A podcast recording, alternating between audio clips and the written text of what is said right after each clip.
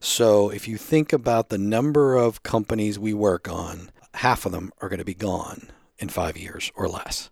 After we've gone through application process, after we've gone through evaluation of these companies, after we after we've put our money and our time into trying to get them to be successful, we still lose half.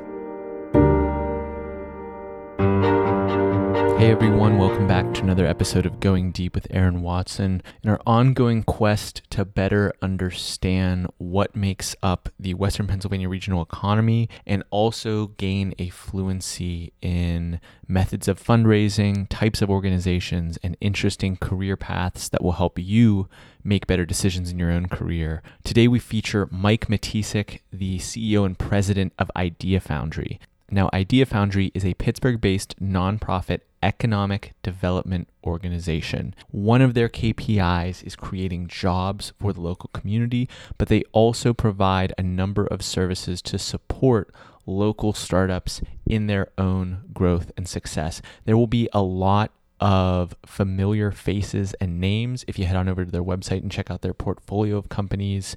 Uh, many previous guests like Anthony Venari from Fit, Ryan Gaiman from Citizen City, John Thornton from Astrobotic, and a few others that will be familiar and a few that are on my target sheet to eventually connect with and feature on the show. During this conversation, Mike gives a great synopsis of the genesis of Idea Foundry, where they get their funding, how they make their decisions, and what he's learned over his last 15 years of serving the community.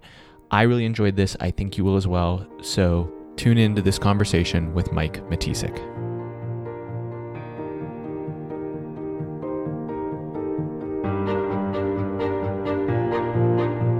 You're listening to Going Deep with Aaron Watson.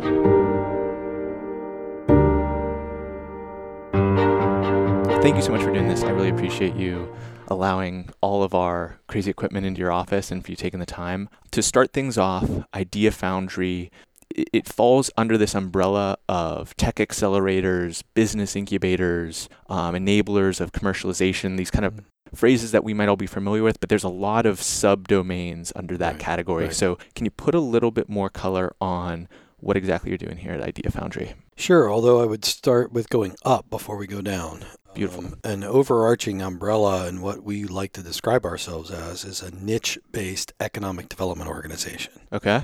So, an incubator, an accelerator are words that everybody puts a definition around. Right. Partly because they're pretty mainstream these days, but they may not necessarily represent the actual underlying model. And Idea Foundry does a variety of things one of which is to run an incubator, one of which is to run a series of accelerators. But that's not all of Idea Foundry. Okay. Okay. Good so far? Absolutely. But what, what other uh, aspects of it? So let's start with the overall mission of Idea Foundry is job creation. Um, job creation under an economic development umbrella. You put the question mark. Well, where does how does that occur? So an incubator or an accelerator might help take an idea and commercialize it with the goal of creating jobs associated with that company. Mm-hmm. So that's certainly one of the things we do. But I'm going to go straight way out on another end that says, why would we work on recruiting tourists from China, for example? Right. Which is another one of our programs. And that is ultimately because tourism employs a, a, a rising number of our region's uh, individuals. So the jobs associated with tourism are enhanced if we can recruit additional tourists coming from China. Now, of course, we're not doing that by itself either. That's part of a broader strategy of attracting investment from China. So if we're attracting investment from China and we're attracting tourists from China, maybe we're also attracting students from China. All three contribute to economic growth and job creation locally. And so the other thing when I was doing the research was there's the Idea Foundry and then there's the Pittsburgh Regional Investment Center, mm-hmm. which seems to be more oriented around that, or is that that's this? so that's a single purpose entity that was formed around a U.S. government program, which we were qualified to be the Southwestern Pennsylvania representative of that program. Gotcha. So it's a wholly owned subsidiary of Idea Foundry, and we have a couple other subsidiaries, which are really created for a purpose, whatever their purpose might be that's why that entity would exist. We are generally known as Idea Foundry and operate broadly as Idea Foundry with programs, program names, and entities as well. So this gets to the essence of the creation of this show, which mm-hmm. is that is a complex web of job titles and responsibilities and KPIs. Mm-hmm. It sounds really intellectually stimulating. How did you get started in this direction? Like how does how does one become the CEO of such an enterprise? well, so we'll start with the creation of Idea Foundry, which which really was formed around a, a very simple idea of post dot com era economic environment. So the dot com era of the 99s, 2000s um, was a, very crazy time um, that significant amounts of wealth were being created during that period of time around what now has been known as sort of vaporware, where things really weren't that solid, but a lot of capital was flowing into the space. And Pittsburgh living it, during that period of time, both the University of Pittsburgh and Carnegie Mellon University were at over a billion dollars in federal research, but yet Pittsburgh wasn't on the map for wealth creation during the dot com era. And the idea for Idea Foundry was very simple. If there was ever another dot com, we better be in a position to capitalize on it and attract capital to our region and growth to our region. Now, we haven't ever had another dot com era, and people can debate are we in another bubble in this sector or that sector, but let's just say the tech economy of our region has grown substantially since the dot com era. So we didn't need a dot com era to get the same results, which is to create a diverse economy employing young people in innovation. Gotcha.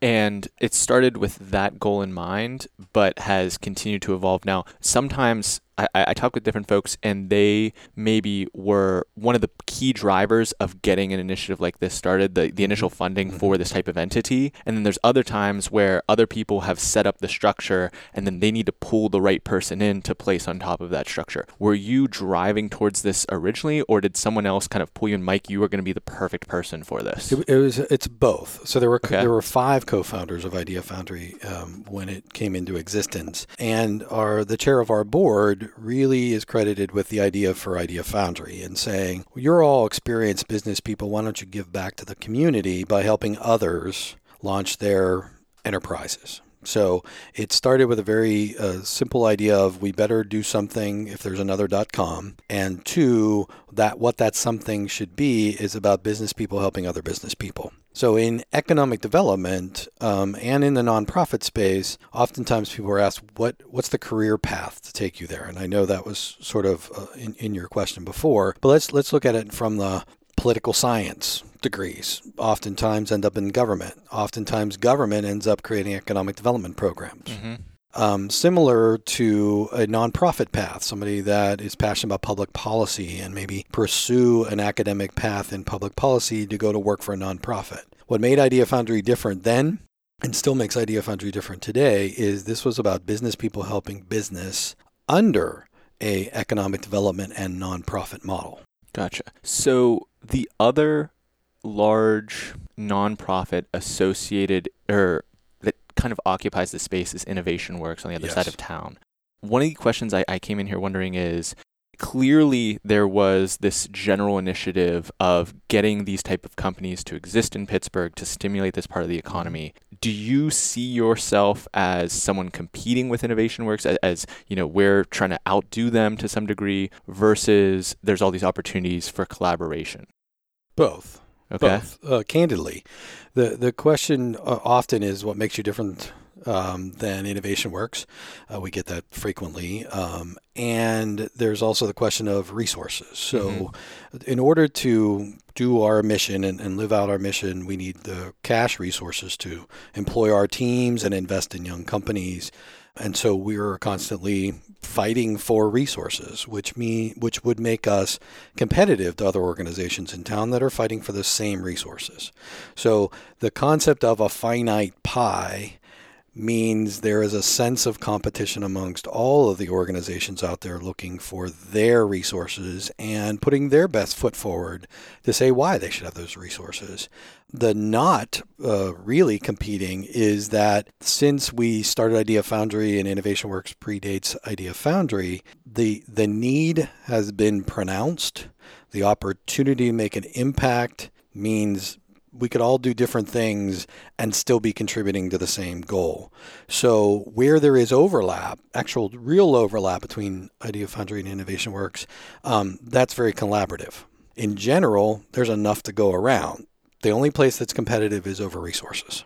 Makes sense. Now, on the front of those resources that come in and fund an enterprise like this, people may be more familiar on the startup level. Well, if I bring on a venture capitalist, yes, I have more funding, but now I'm on that VC's path for how much growth I have to have and what the exit has to mm-hmm. be to mm-hmm. make this viable. If we get acquired by a private equity firm, they have their two year or 10 year liquidity window that they have to hit. On this kind of more meta level of working with foundations, working with state budgets, what do the incentives look like from their purview?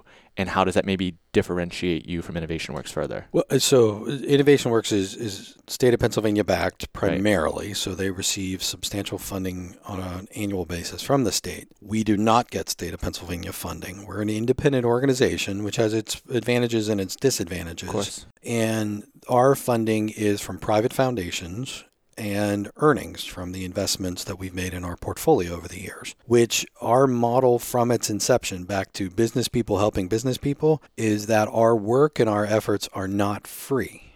It just isn't for cash. So, the work that we do and the team that we put around every idea that we're developing, um, they're not paying us in cash, they're paying us in paper.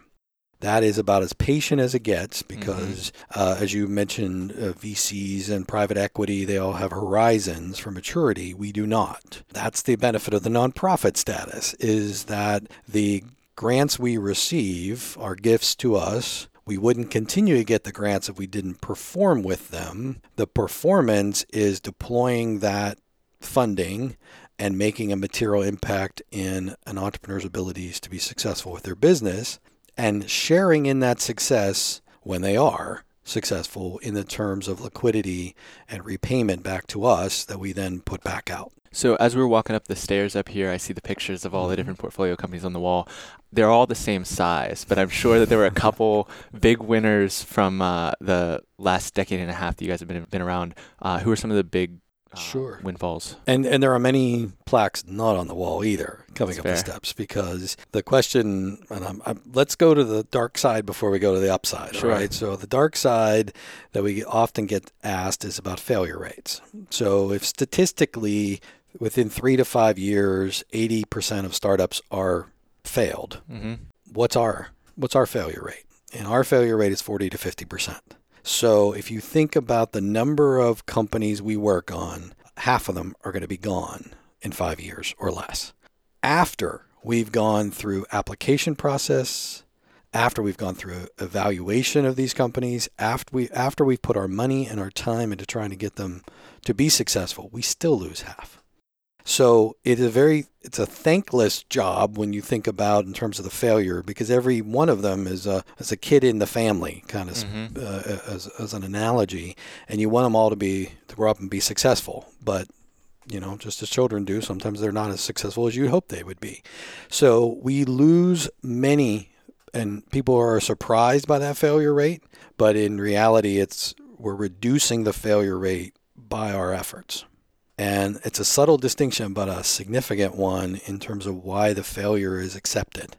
So no matter what we do, we're still going to lose up to half of them. So on the plus side of that equation, what are the home runs? And of course, everybody likes to talk about the home runs um, in terms of what's meaningful along those lines. And to us, a home run is a return of our money, a return on our money a job creation success story, meaning jobs were created in our region and enough jobs were created in our region that even with a liquidity event or an acquisition, we don't lose those jobs. Meaning a division of an acquirer gets formed or the acquirer just is local in terms of, of growing.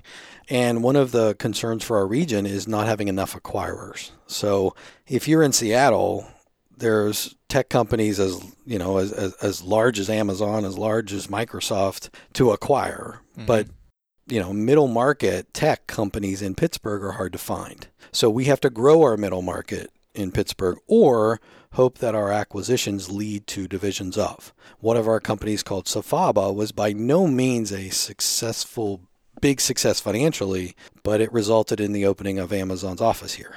So the growth of that office, I think, is now over 100 folks already here from Amazon.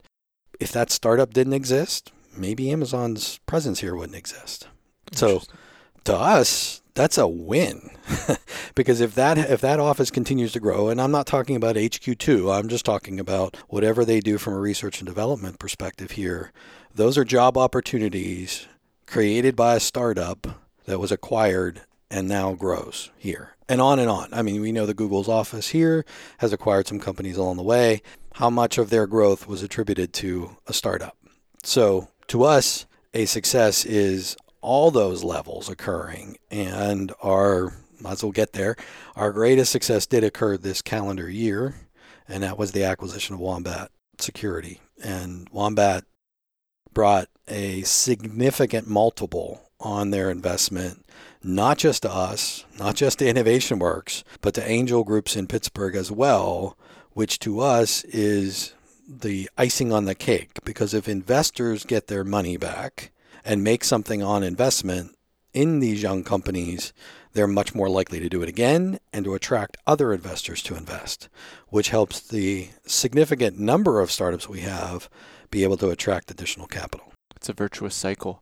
Um, I'm curious. So, associated with the Wombat exit, and I've spoken one one guy in particular, Dave Cristello at Jetpack Workflow, mm-hmm. talked about where there's the phenomenon of these large acquirers in a region, but there's also the successful teams, not just the CEO, but the, maybe the executive team at a place like Wombat that have gone all the way to acquisition, have seen all the forks in the road, mm-hmm. and can be valuable mentors for mm-hmm. Other founders and executive teams in the early stages. And given that you've been around for 15 years, I'm sure that uh, when you talk about those services that you provide, the support that you provide for your portfolio companies, what that looks like now versus what it looked like in the early oh, years oh, yeah. has evolved tremendously. so, what are some of the things that you provide and you're able to offer portfolio companies now that wasn't just on the tool belt in the early years? Hmm.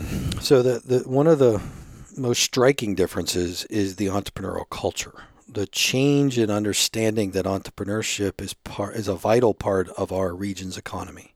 And when we started Idea Foundry, um, there was a certain level of pushing away startups as you know you're you got to be a vulnerable company. You can't be it can't really have anything to offer me as a big company. Um, and and it still exists somewhat to this day, but we have a lot more acceptance that startups can make a difference. And all of the media coverage that has occurred over the last 15 years has significantly risen, which has resulted in more and more people understanding that maybe a startup can do something more than um, than you think they might be able to do. So, one, it's the, the most significant change is the culture around here, which means doors are a little bit more open whether that's a big company opening up their door to a, a sales opportunity or uh, to, to buy a product or service from a startup. It might be investors that say, you know, maybe there is something to all this versus what it was like 15 years ago it was a couple handfuls of people. They were it. They wrote big checks, which was helpful, but we didn't have that kind of culture of entrepreneurship. That has been significant in just in the way we operate because in those early days we were very very active in business plan competitions sponsoring and supporting on campus business plan competitions to raise awareness of entrepreneurship as a as a path. Now the universities are loaded with activities, uh, whether it's a major in entrepreneurship, courses in entrepreneurship, cross campus activities around entrepreneurship, competitions, and prize money is just dramatically different than what it was 15 years ago. Makes sense. It sounds as if all of the resources here, because you're taking a financial stake in the companies, it's all on some sort of track, whether it's towards acquisition or IPO or these growth strategies what do you think about the other current of I don't categorize them as lifestyle entrepreneurs, it's just companies that aren't fundable. They don't fit that model. Does Idea Foundry provide resources mm-hmm. there, or where do you point them? Well, and, and since our inception, one of the things that made us different was that we had much more modest job growth criteria in our selection. So those rapid rise, high growth companies where you're looking at hundred uh, thousands of employees um, fit the VC venture funding track very clearly. But without those acquirers, we ran the risk of basically sending people away. Because if they needed that kind of capital and it wasn't available here, guess where they were leaving? They, guess what they were doing? They were leaving. So from our inception, we included Bootstrap as a viable category for startups. Different than lifestyle. So you say lifestyle, and I twinge a little bit because that's one of our evaluation criteria for a slower growth or low growth business.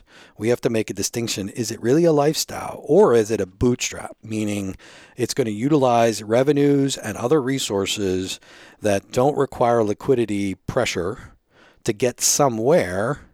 And as long as that somewhere is where any other business might go, which is as large as they possibly can go, then they're not a lifestyle, they're a bootstrap business. And one of our most successful companies was a bootstrap based company that resulted in over 100 employees locally. So it was far from a lifestyle business. Now, I can tell you those two entrepreneurs were very, very successful when they did ultimately sell the company, but it was structured to be a long term, low growth, solid employment business model. And we'll take those all day long very different than a lifestyle business. And lifestyle businesses are wonderful small businesses, but they don't necessarily live up to their job creating potential, which is ultimately our mission. So that's the, the balancing act we do on that front. Speaking to a balancing act, you've, you've brought up the job side now a couple times, and I'm curious. I'm, I'm sure it's not formulaic. It, it has to be to some degree artistic. But when you're either sitting on a board or mentoring some of these companies about the teams that they're building, um, like do you have a prism through which you evaluate well this could be done by two people versus one maybe like higher paid higher skill person and how that view changes given that that is a, a kpi for you absolutely. organization absolutely. So as i mentioned earlier it was idea factory was founded on the principle of business people helping business people.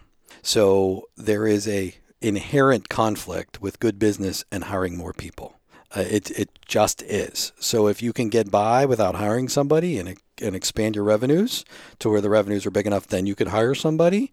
The answer is going to be don't hire anybody. Right. So our even though our mission is job creation and the success of the enterprise yields job creation, we can't impose job creating uh, artificial requirements. Business has to be business. And so, uh, oftentimes, or even the companies we're working closely with, they're going to hear, yeah, well, uh, if you can't sustain their salary for six months without raising additional capital and it's going to take you nine months to raise capital, guess what? Don't hire anybody right now. So, in, in the early stages of a business's success, we're not seeing the job creation that we want to see and the job creation that we're here to facilitate. It is nearly five years after our help before we really see the job creation. And that's out of the ones that survive. Makes sense. Well, this has been really informative. I, I think this is a really valuable perspective for the audience on another arena in this broad tech startup uh, landscape, Mike. Before we ask our last two questions, uh, just want to see if there's anything else you're hoping to share today that I didn't give you a chance to. Well, I, I, I do. It's related to what we just uh, mentioned a little bit about lifestyle business because okay. I want to draw a distinction between lifestyle business and small business. Right. So the bootstrap there there's a growth story. It's just within their own abilities to achieve that growth. We launched a program earlier this year called Equitable Entrepreneurship, and it's the first time we were able to do something I've wanted to do for years, and that is help create small business. So in small business, and I'll give you the numbers at which we evaluate by, small business is five jobs, five years. Okay. So those are family sustaining jobs. So the small business sustains a family of the owners and of the key individuals working in that company. That's great. Lifestyle is it's really not sustaining anybody. It's helping to offset cash needs on a short-term basis. So adding the equitable entrepreneurship this year gave us the it was the first time we've actually been able to go into the small business world and, and provide the same tools and assistance that we do for high growth companies and bring it into the small business area and target it towards minorities and immigrants. in very broad terms, you can self select if you're a minority or an immigrant and apply to that program. And just after doing one cohort, we're seeing the demand is just continuing to rise in that front. So it's not the high growth, and our investment is much lower in, in the lower growth companies. But distinguishing between small business, lifestyle, and bootstrap is a core Idea Foundry focus.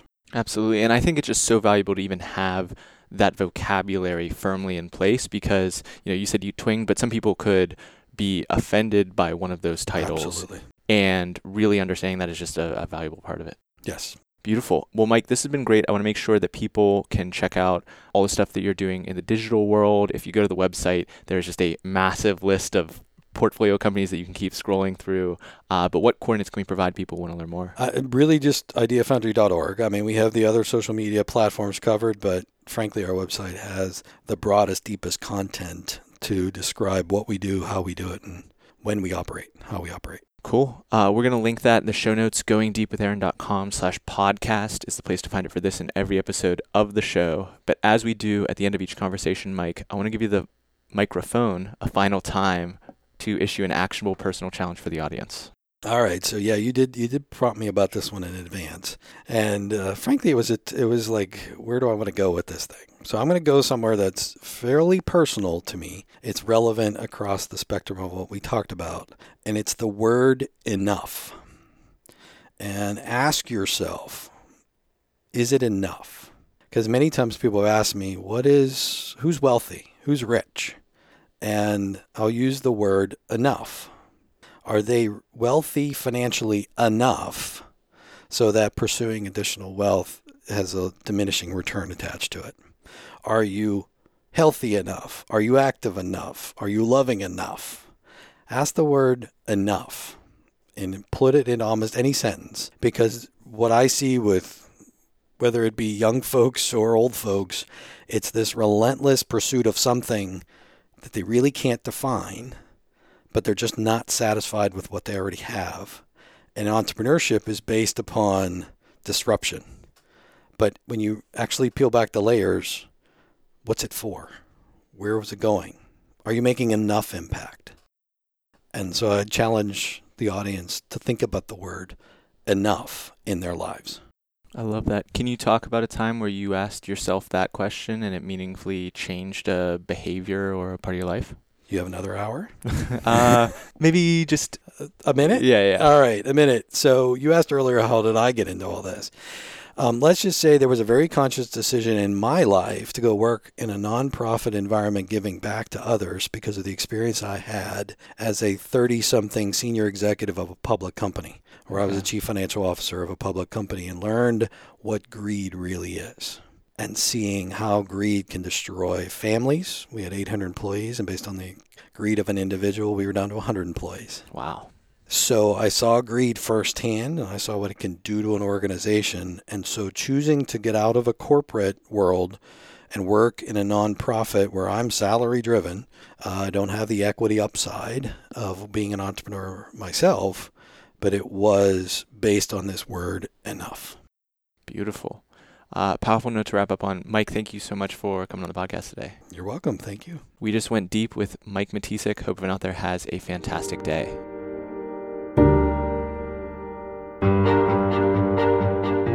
Hey, thank you so much for listening to another episode of Going Deep with Aaron Watson. Hit that subscribe button if you have not already subscribed to the show. We have new episodes every week featuring game changers, influencers, entrepreneurs, and power brokers that will increase your fluency in the world of business and make better decisions about your own career.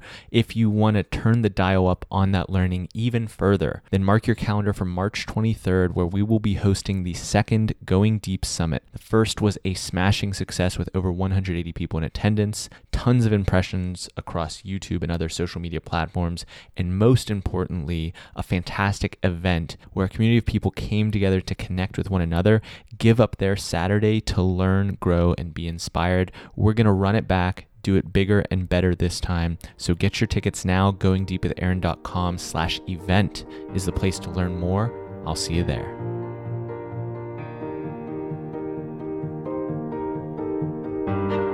Thanks for listening. Connect with Aaron on Twitter and Instagram at Aaron Watson 59.